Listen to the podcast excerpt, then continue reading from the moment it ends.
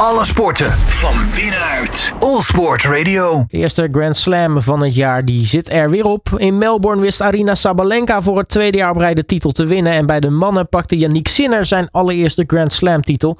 Na een uh, toch wel fantastische comeback tegen Daniel Medvedev. Ik ga erop terugblikken met tennisjournalist Jon Visbeen. Jon, hele goedemiddag. Goedemiddag Robert. Uh, ja, fantastische finales natuurlijk weer gezien. Laten we beginnen op de zaterdag. Daar speelde Arina Sabalenka tegen een uh, nou ja, Chinese verrassing misschien wel in de finale. Ook al nou, ze wordt ze vaker misschien wel als een beetje een dark horse genoemd. Ik heb het over Zheng Qinwen. Um, ja, het was een finale waarin Sabalenka toch wel liet zien... ja, toch duidelijk wel de betere te zijn. Ja, dat mag je wel zeggen. Uh, die Chinezen die kon die, die power absoluut niet aan van, uh, van Sabalenka, Wit-Russin. Die uh, ja, uit de startblok vloog werkelijk. en en alleen op het eind even wat moeite had om nog dat matchpoint te verzilveren. Ik geloof dat het de vijfde was waarop ze toesloeg. maar goed, die Zeng, ja, dat is een van de talenten natuurlijk toch. Die die zich aandient. En uh, die komt nu ook voor het eerst in de top 10. Hè. Ze, ze, vandaag op de zevende plaats uh, staat ze nu. Dus dat is toch wel uh, iemand om, om rekening mee te houden. Nou, wat, wat maakt die, die Zhen Qinwen nou zo'n, zo, zo'n nou, misschien wel een, een gevaarlijke klant voor de komende jaren? Omdat ze uh, eigenlijk alle slagen goed beheerst. Uh, de service is nog wel eens wat wankel. Vooral de tweede, waardoor ze ook nog wel eens wat dubbel fouten produceert. Maar voor de rest speelt ze op een hoog tempo. Uh, heeft een goed loopvermogen. En ja, eigenlijk heeft alles erop een soort allround spel. Wat, je ook van Sinner kan zeggen. De, dat is toch wel de toekomst van het tennis. Dat je alle slagen zo beheerst. En ook zelfs het aanvallende spel. Uh, dat, je, ja, dat je allround bent en dat, dat ze je dus niet kunnen pakken op een zwak punt. En dat heeft zij zeker, uh, zeker ook. Maar ja, ze is niet de enige en er, zijn, er lopen er nog wel een stuk of wat uh, van rond.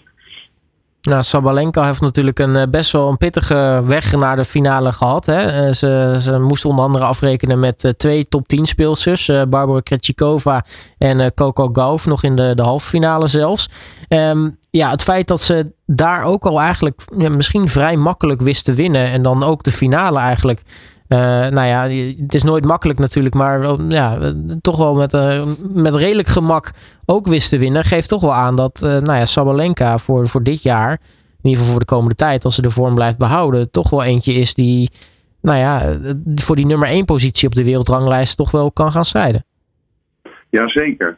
Jazeker, zij, zij heeft haar emoties en haar spel uh, veel beter onder controle zeg maar, dan een paar jaar geleden. Want uh, de potentie had ze altijd nog. maar ze kan nu die kogels die ze afvuurt, ja, die zijn meestal nu binnen lijnen. En vaak had ze nogal eens te vaak afzwaaiers, waardoor ze partijen onnodig verloor. Nu heeft ze die controle over het spel. En in combinatie met emoties die ze onder bedwang heeft, in bedwang heeft, zie je gewoon wat haar potentie is. En, en dat die anderen dus zeg maar uh, uh, nu echt een punt hebben om naartoe te werken. Want je moet dat kunnen pareren en je moet haar in die rally zien te houden. Om ook van haar te kunnen gaan winnen. Dus je hebt gelijk als je zegt, nou, de komende tijd zijn de ogen op haar gericht. Ik moet wel zeggen, ik denk dat uh, dat, uh, dat gelijk op zal gaan met Coco Gauff. Uh, daar won ze in twee sets van, maar dat was toch verreweg de moeilijkste partij die ze, die ze had. En dat was eigenlijk een soort revanche voor, voor de US Open finale van vorig jaar, die ze van diezelfde Gauff verloor. Dus ik zie die twee samen met Swiatek, die nu vroegtijdig eruit vloog, zie ik toch wel de dienst gaan uitmaken de komende tijd. Ja, was uh, die vroegtijdige exit van Siontech, was dat misschien een soort van nou ja, een, incident? Nou, het is er wel vaker overkomen. Uh, het is ook niet de absolute heerseres, weet je. Dus die heeft toch hoogtepunten waarop ze uh, kwetsbaar is. En ja, als ze dan niet een dag heeft, zeg maar, waarop alles normaal loopt, ja, dan kan ze toch ook van, van in dit geval een Moskou verliezen. Ook een goede tennister, maar ja, normaal gesproken moesten ze daar gewoon die twee sets van winnen. Dus ja, het is, uh, je speelt ook met de dag. Hè. De, de, de, ene dag is de andere niet, ook bij die tennissers. Op zondag speelden de mannen de finale. En ja, wat voor finale werd dat? Fantastisch. Yannick Sinner speelde tegen Daniel Medvedev. het werd een vijfzetter. Um, ja, en die comeback van Sinner fantastisch. Ja, je mag wel zeggen dat, dat de Medvedev uh, die vijfzetter ongeveer uitgevonden heeft, hè, dit toernooi. Want het was, het was zijn vierde al. Uh, helemaal in het begin moest hij tegen een Fin, Rusufori.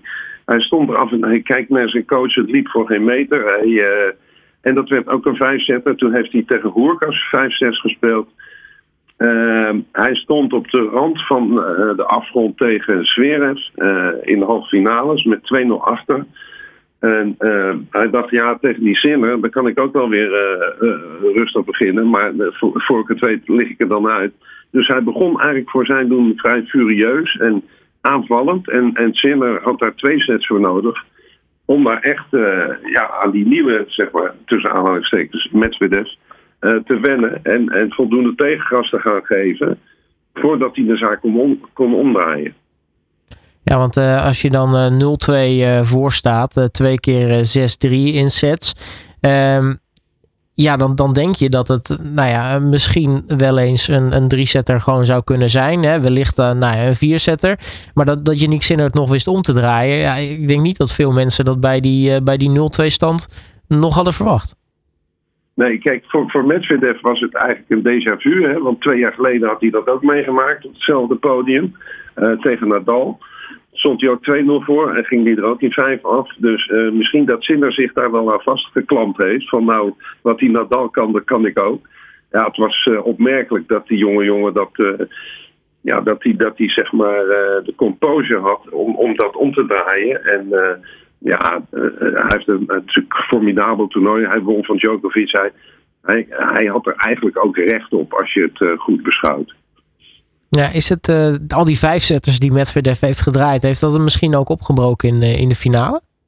Ja, zeker in, in de slotfase. In die, zag je in die vijf, eind vierde set, begin vijfde set, zag je toch wel dat, dat de vermoeidheid erin sloop. Hij had, ik geloof, zes of zeven uur meer op de, uren op de baan doorgebracht dan Sinner. Die verloor op weg naar die finale maar één set en dat was van Djokovic. Dus uh, ja, dat scheelt dan denk ik toch als je twee weken het uiterste van jezelf vraagt. En dat doen die jongens natuurlijk toch. Ja, wat betekent deze overwinning van, van Sinner nu eigenlijk voor, uh, voor zijn carrière, maar natuurlijk ook voor het land Italië? Want nou ja, hij is de eerste man die een finale haalt in Australian Open uit Italië. De eerste die hem dus ook wint. En pas de tweede Italiaan die sinds de invoering van het proftennis een Grand Slam toernooi wint. Ja, en dat was mind you in 1976. Nou, dat is meer dan al, op een half eeuw geleden ongeveer. Ja. Adriano Panatta, een prachtige naam om te onthouden. Die won Roland Garros. Ja, hij streefde natuurlijk uh, Italië ook al naar de Davis Cup winst eind, uh, eind vorig jaar. Uh, dat was ook al zo knap.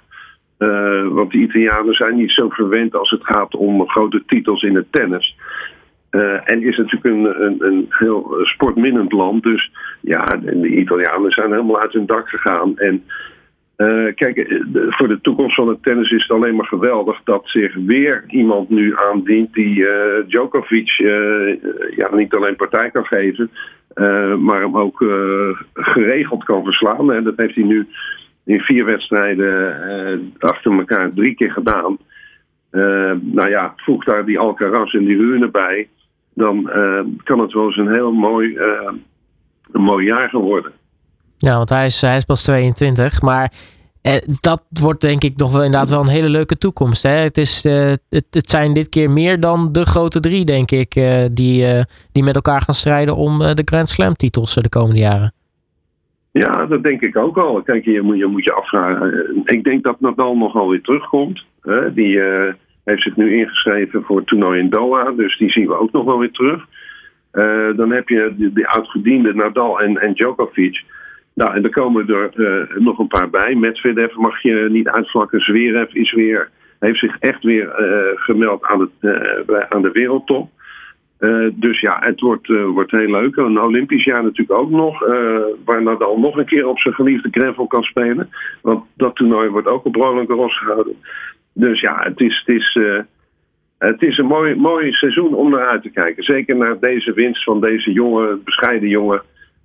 die op jonge leeftijd als ski, skitalentenboek stond.